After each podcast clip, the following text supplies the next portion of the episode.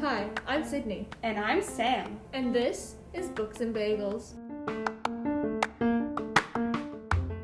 Before we get into our interview for today, let's go over some of our favorite reads from winter break. My favorite read from over winter break was definitely Girls of Paper and Fire. It is a it's the first book to a trilogy and the sequel has come out. The third book is slated to come out sometime this summer. I don't remember the exact date, but it is really hard to talk about without spoiling the first couple of chapters, but pretty much it involves a lot of like dark themes and I definitely would not read this if you are like triggered by anything like sexual assault or coercion related. But if you're good with that, I would 100% read it. It was a really good book and it was unexpectedly good. I will say that. After, like the first couple of chapters, I was like, okay, I can kind of see why people like this. And then after that, I was like, wait, slow down. This got really good. So, my favorite read from winter break was I Want to Be Where the Normal People Are by Rachel Bloom, who is like, there are many, there are many good Jewish celebrities, okay? There are many, but she's like up there. Like, it's like her, Ben Platt. That's it. Like, she's up there. And this is basically like her memoir. Rachel is the was the writer, producer, and star of Crazy Ex-Girlfriend, which is a totally hilarious show about a woman who moves to California to chase after her ex-boyfriend. And it's a musical show. It's hilarious. It's excellent. It's on Netflix. Anyway, um, in her book, she talks about mental health, her musical theater obsessions, and her awkwardness in middle school, which you know we all can relate to, among other topics. Um, I loved this book. Celebrity memoirs, in my opinion, although like Tina Fey's Bossypants was pretty good, they're very rarely unique in their structure. We'll just say that.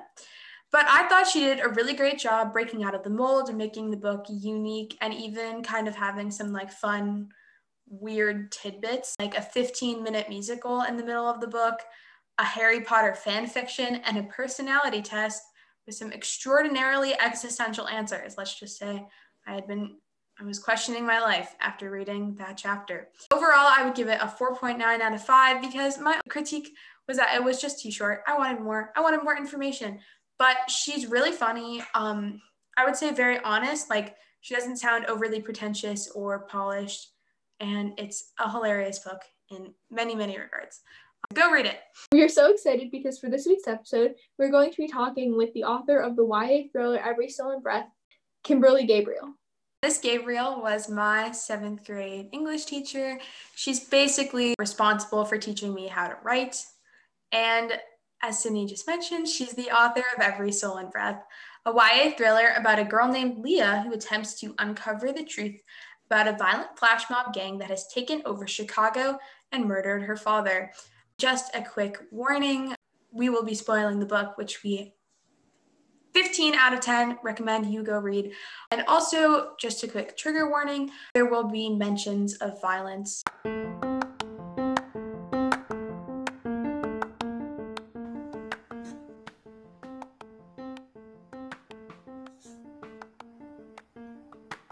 First, we wanted to talk to you about Every Stolen Breath.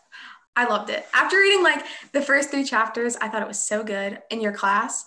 And now every time I go to the library, they give me like a every stolen breath bookmark with the book. awesome. So I was like, oh, advertising. Like, what was, what do you think was the hardest scene to write out of all of them? Wow, that is such a great question. Um, I would say that typically for my writing, that the hardest scene is the beginning scene for me. Um, for every stolen breath, that scene where you know she's at Navy Pier and she, um, you know, really wants to figure out who murdered her dad and get collect evidence to um, prosecute the people who did so. Um, and at the very end, she jumps off of Navy Pier. That was always the same thing. Um, that didn't change. But the way that I kept approaching that scene and developing Leah's character um, was really hard because you know I'm trying to immerse you in her and her backstory um, in the first five pages in a way that is going to make you want to continue reading. So for me, the beginnings of books are always really really hard, um, and then once I get about halfway through a book, it it just is really easy to draft and it's really easy to revise and it just flows because I feel like I know the characters. So in terms of probably the scene that I re- rewrote the most, it would have been that one. Um, um, the scene that was the hardest to write was probably when I, I killed off Adam because um, I did so reluctantly. That was not in the original draft. And um, that was a suggestion that uh, my agent actually made. Um, and then when it got picked up by HarperCollins and I had an editor, I, you know, the one of the first things I said was, if we don't want to kill Adam and you want me to bring him back, I'm okay with that. and um, she said, no, Adam has to die. And my agent was the one that said, Adam has to die.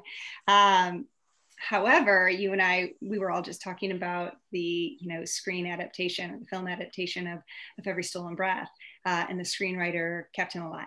Uh, because when she said that she was going to rewrite it, that was another thing that I introduced. I said, if you want to keep Adam, I love him. He's he's my favorite. So um, you're welcome to. And she did. She kept him alive. Kind of off of that question about how you introduce characters. Um, how do you make sure that like the reader is kind of attached to the character without kind of giving away everything that makes them unique or a compelling character? That to me is the hardest part about being a writer.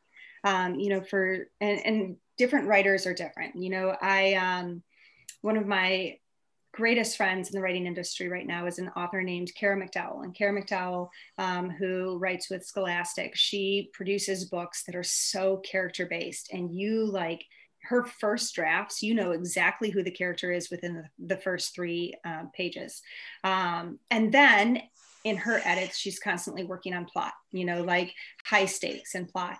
And I would say I'm the opposite. I know my plot and I know, you know, what has to happen. And I, I'm very aware of keeping the tension on the page. But then as I go back and revise, it is all about attaching the reader to the character and introducing the character um, in a way that the reader is going to be able to either relate to the character or at least know the character, um, where that character is going to feel like a real person and not just somebody that I made up in my head. Continuing with the character sort of theme that we have going, how do you make sure that the characters aren't all just mirrors of each other? Like, how, when you're writing, do you distinctly give them personality traits that when you're reading you and you see someone say something even if there's no dialogue tagged on it that you go, oh, that is so something that Adam would say.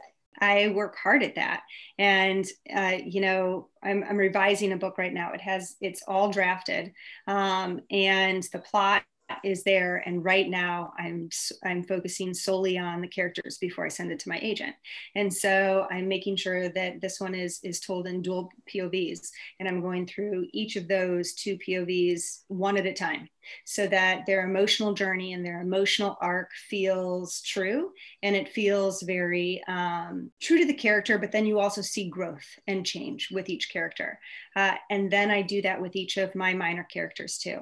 I will go through all of their scenes one at a time to make sure it sounds like them and not me saying something that i think is funny but it's like their voice and something that they would say or they're reacting in a way that would be true to them um, I love taking um, pictures of how I would picture these characters, and I'll like put it up on my screen, and I will write the entire screen with a picture of, of how I'm picturing them um, right next to me. And I think there have been times where I've been teaching class, and there are pictures of like young actors and young actresses that like pop up on my screen, and I have to exit out of them because you know, I have my writing sessions in the morning. They're like, what's that, Mrs. Gabriel? Like, don't worry about it. Um, so obviously, I guess spoiler alert again, um, Richard turns out to be the leader of the flash mob, which I found very surprising.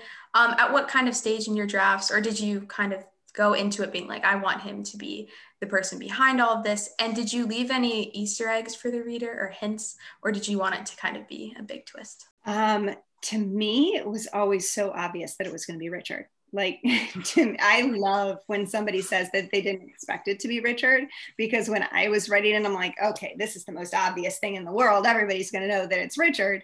Um, and so I, I love hearing that people are shocked by it.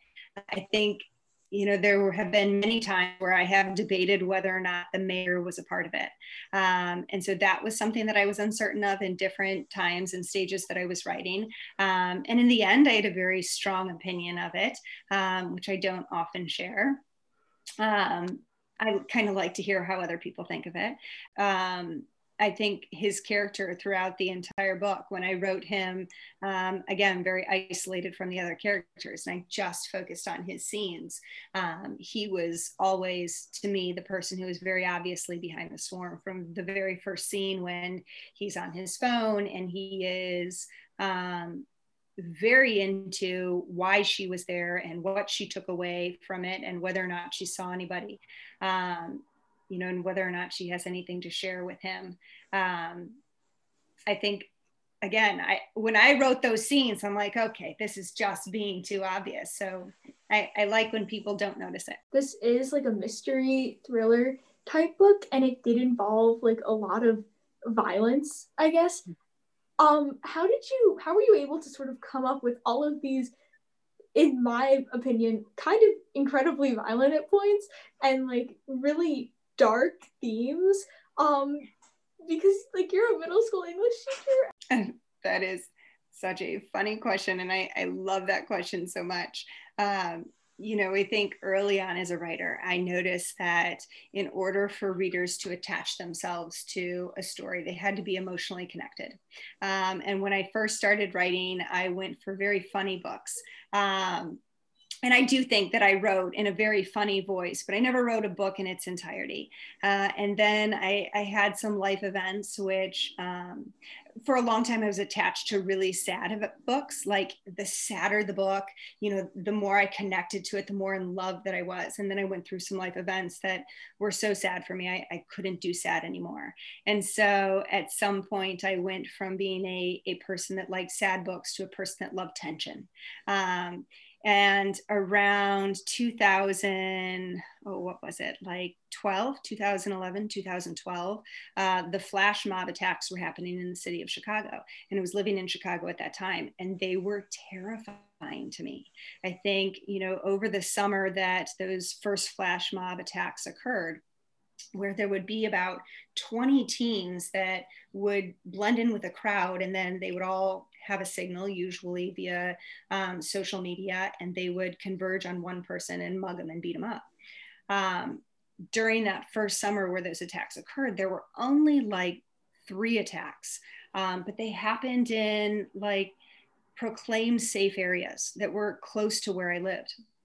And even though Chicago has plenty of other violence, for whatever reason, this particular story um, scared me. I mean, it terrified me. It was like every time I was pregnant with my second child, and every time my husband left the house, I was like, You have to text me when you get there, and you have to call me. And I was paranoid he was going to get attacked by a flash mob, which was an irrational thought but it also got my wheels turning that if I was so attached to something that was so terrifying, then that was a good emotion to be able to put into my books, especially because I can't handle sad stuff.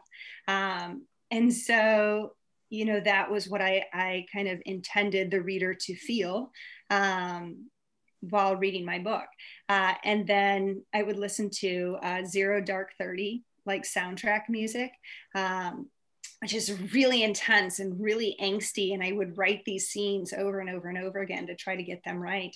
Um, so yeah, I, I don't think it was necessarily easy, but it was me kind of pouring emotion into this, and a lot of it was based on my own fear um, of these attacks when they first occurred. I find it so interesting that like I had no idea that these things were even happening in Chicago or even like a part of Chicago history until you mentioned it in class and like just now i'm like really interested in looking into more of that and if there has been any like conspiracy theories about kind of the swarm i suppose it, you know, it, I made it worse. So what happened in Chicago was, you know, 20 teens attacking a kid, a, you know, a person on the street. Um, and it was just a mugging and, you know, that person would be beat up and things would be stolen and that would be it.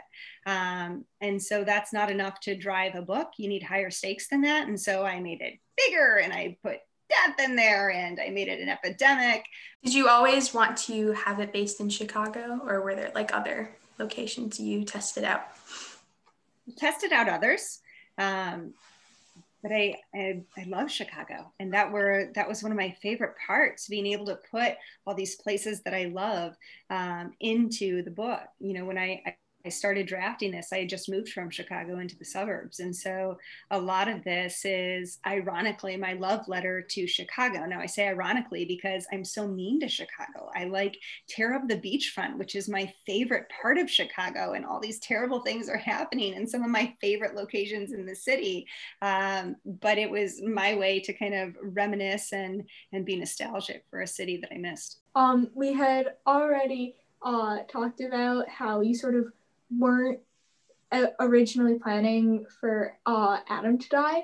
Mm-hmm. Um, were there any other pieces of the plot that you just weren't planning on at all that when you were writing you were you were like oh this could actually work. Maybe i go and i spend a couple pages exploring this or like doing that. Like were there any other scenes like that? Um you know i think that happens naturally when i write.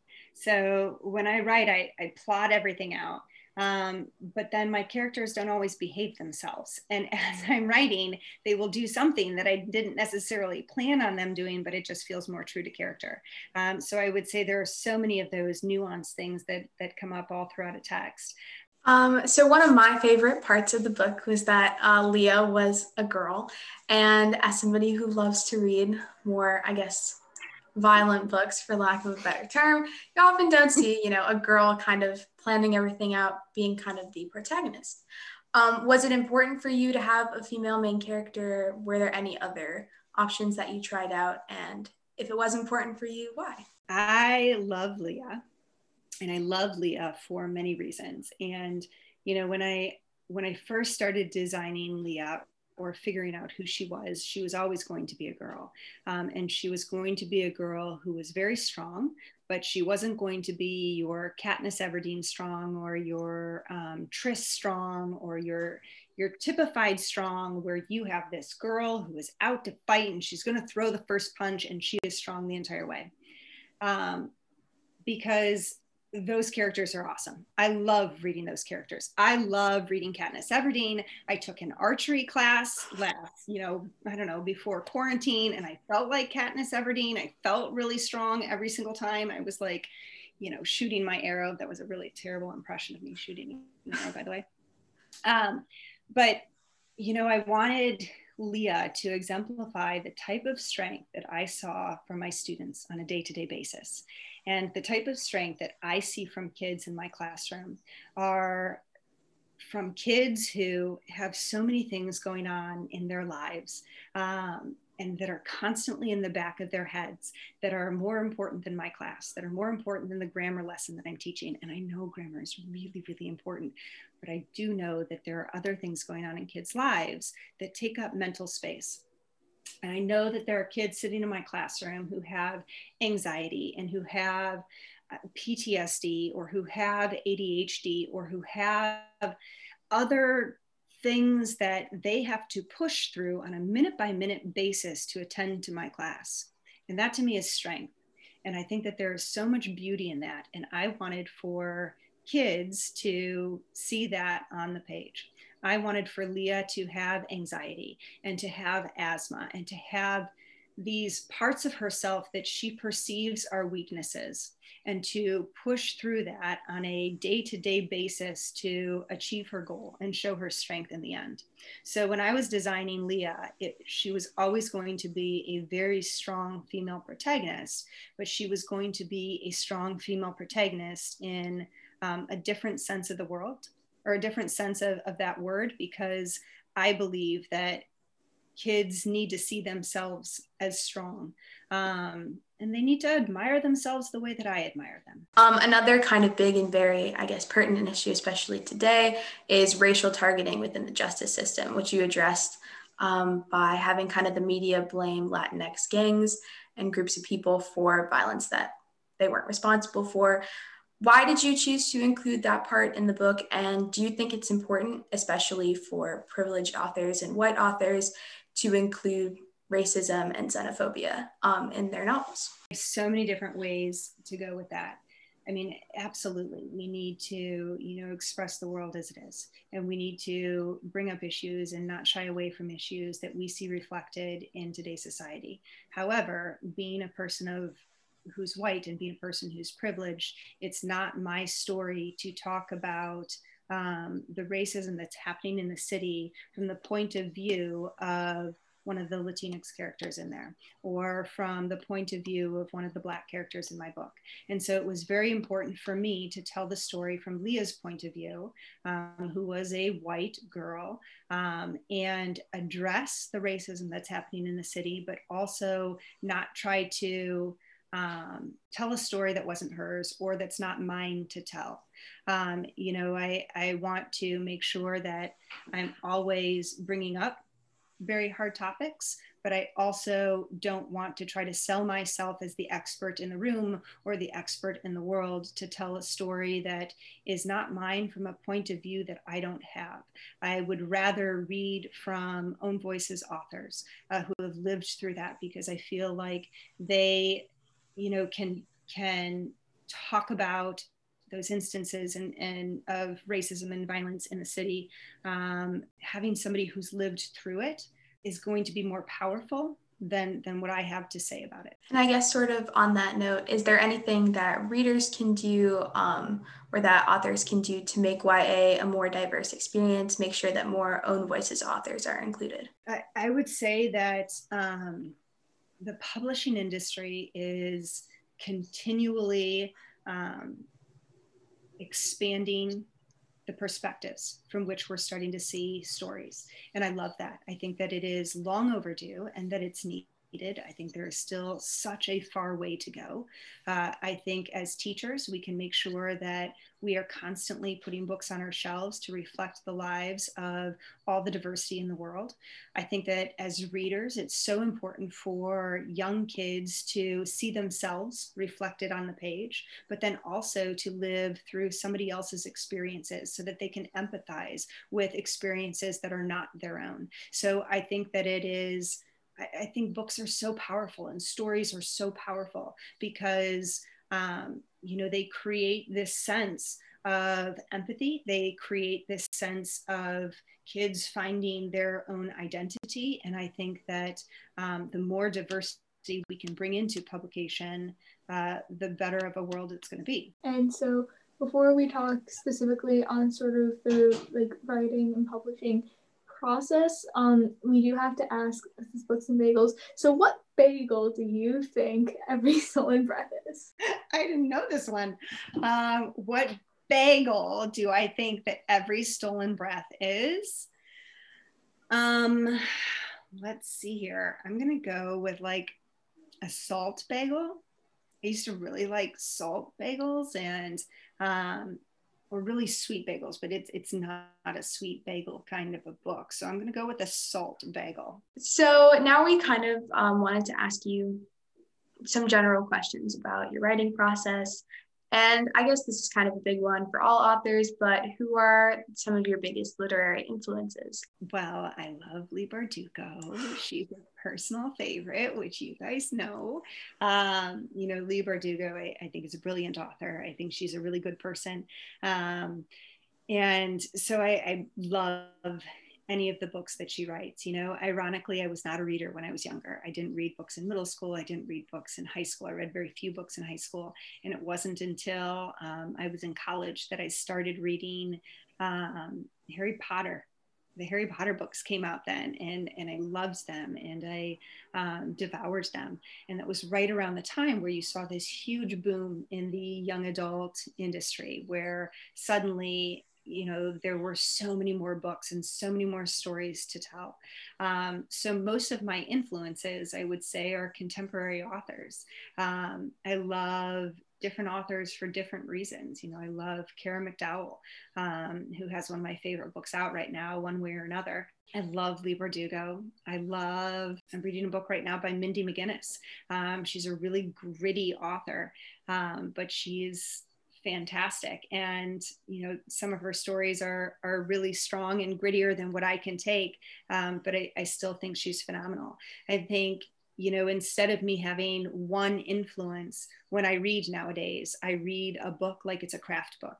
Um, Rachel Solomon, Rachel Lynn Solomon, who I, I, love and adore. I mean, she's a wonderful person. She uh, blurbed Every Stolen Breath, and she is, to me, one of the most phenomenal writers out there for character driven stories. And so any book that I pick up nowadays, um, it's never just to sit back and enjoy. It's always to be inspired and to um, take something away from it. Uh, so now that we've sort of like talked about like who influenced you, uh, like so when did you decide to just sit down and say, I'm gonna write a book? You know, it was always a lifelong dream of mine. I think when I was in fourth grade, it was the first time that I told my mom I wanted to publish a book when I grew up. And then when I was in college, I started out as a creative writing major and um, decided that it would be really hard to make a living right off the bat as a creative writing major. And so uh, I decided to become a teacher. Um, and I fell in love with teaching for a really, really long time. Um, and I was also a, a literature major too. And then eventually, this nagging goal that I had in the back of my mind became something I just couldn't ignore. And so I sat down around 2009, 2010 to write my first book, not necessarily because I was so inspired by the literature around me, but because it was something that I had always wanted to do. And that's when I really became a, um, a more avid reader, when I needed to read from my contemporaries and um, also study the craft of writing a book. Um, would you say that teaching has influenced the way that you write your characters or just writing in general? 100%. Like, I watch kids in front of me, I mean, or virtually as is our world right now, um, every single day. And so there are so many times where um, something that happens in the classroom gets put into a book or something that happens with a kid gets put into a book. Um, you know it's it's kind of a, a, fascinating thing to get to know people better. Um, so many of the different parts of my characters were um, inspired by kids in my classroom. Leah um, originated from uh, a kid in my classroom. Um, i loved the way that she um, was very defiant in class. And so that was the start of Leah, was somebody who just looked really tough and had this defiance about her. Um, and kind of had this hard exterior about her. Uh, Leah's backstory, where she was a twin that um, where one of the twins died at birth. That was something that came from a student um, in class. And so, you know, I, I think watching students and getting to know my students helped me understand teams better. Um, and then that also helps me make sure that that I'm I'm doing right by my characters too. Do you think that you mainly write YA, or I don't know what your next book is going to be, because um, you teach middle schoolers? I think I'll always write YA. I don't think there's another genre for me. You know, I could write middle grade because seventh grade is that kind of sweet year where some kids are still reading middle, middle grade and and some kids are ready for YA. Um, for me, I, I, gravitate towards the YA. Um, and it's really easy for my life just to um, I don't know, kind of coincide. I'm a middle middle school teacher. I write for young adults. Uh, it kind of works out the best that way. Uh, this is sort of like a, a big question, but like, because you got traditionally published, what was that mm-hmm. process sort of like? It was a long process. You know, I think I I spent a good four years writing every stolen breath. Um, I got, I tried to query it. So I, I, put together this query letter, which is a one page letter that summarizes my book and summarizes who I am as an author. And I try to pick up an agent. Um, that part was really difficult it's hard to break into. And I got my kind of foot in the door through this contest called Pitch Wars, um, which has ironically become harder to get into this contest than it is to get an agent. Um, but I, I, was picked up by an author named Dawn Hughes. Who decided to mentor me for a two month period of time. And she chose Every Stolen Breath as, as the manuscript that she would mentor. Uh, so I spent two months with Dawn Hughes under her guidance uh, where she said okay here's your story. Here's what i want you to do to make it better. Um, and at the end of that time i had a finished manuscript which i started shopping around to agents and that's when i got picked up and noticed. Uh, and i had a few different authors or, or a few different author offers.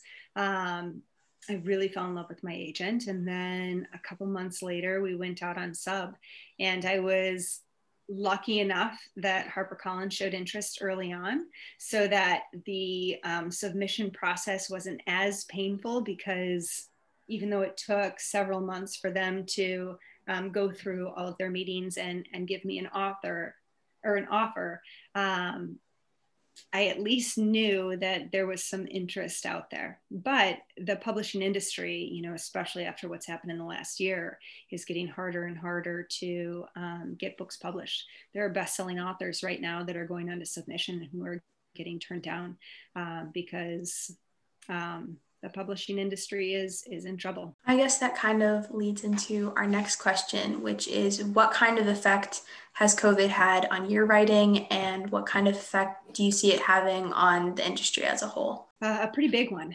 So, you know, Every Stolen Breath came out in November. Um, I had an awesome November and December. Um, I, I, got to go to a lot of different places. I got to serve on a lot of different panels. I went to many different conferences. Um, and then COVID hit around March. Um, and so I had another six months of promotion that I had scheduled. Um, and I had several different you know states and events and conferences to go to that um, didn't happen because of covid so you know, every stolen breath did really well right out of the gate. And then when COVID hit, I think it was it was really hard on all authors. It was hard on the publishing industry.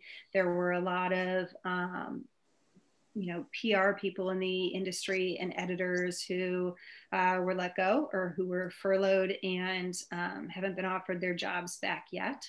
Um, you know, if you think of independent bookstores, that do a lot of promoting and marketing and, and selling for the industry, they were all shut down. Um, a lot of them went out of business. And so um, the industry has been hit pretty hard. There are still books being published, there are still books getting picked up. Um, but I would say more than half of my friends who have tried to get a book published within the last year um, have been turned down because they're just not acquiring as many titles.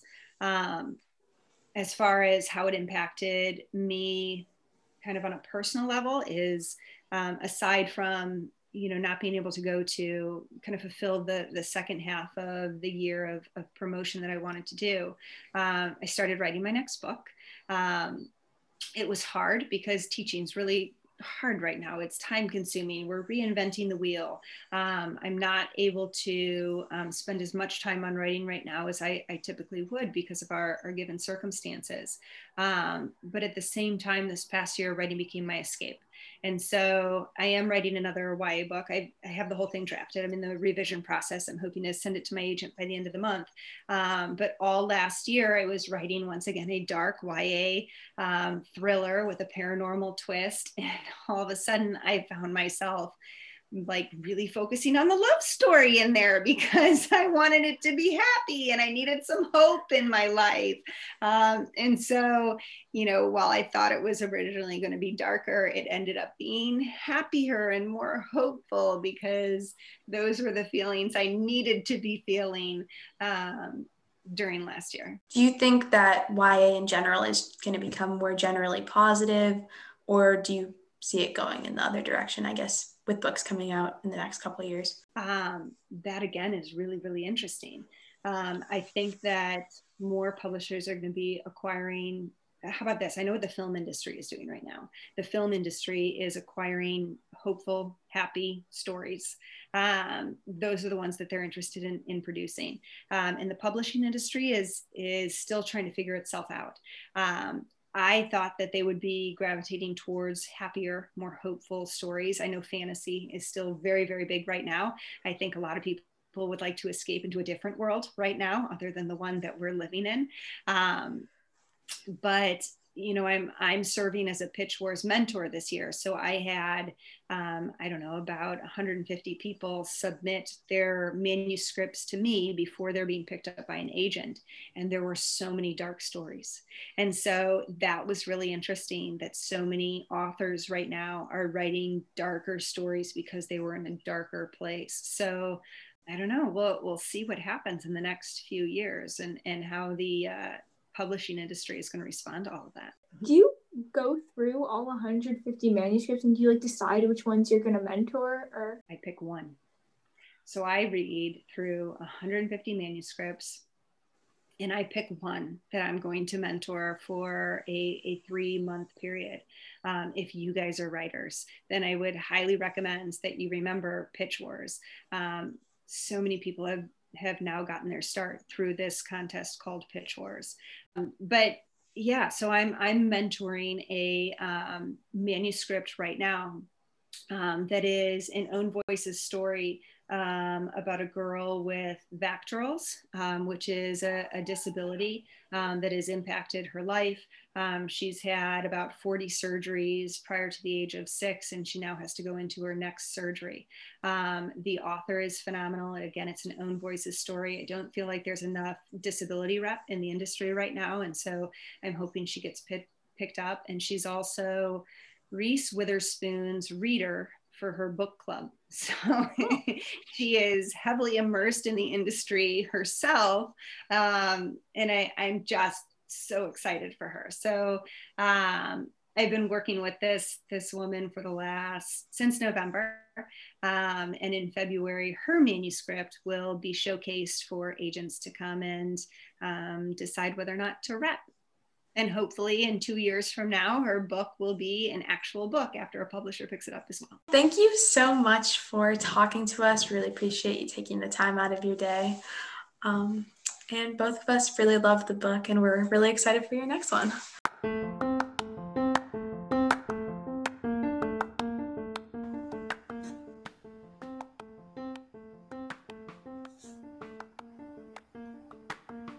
Every Stolen Breath is available to purchase anywhere you can buy books, but Sydney and I highly recommend that you buy from independent bookstores as they are currently struggling and in need of a lot of support. Books and bagels in the morning. As always, if you have any author recommendations, book recommendations, or anything related to books and or bagels that you would like us to discuss on the podcast, please feel free to email us at bagelsandbookspodcast at gmail.com and make sure to give us a follow on Twitter at books underscore bagels.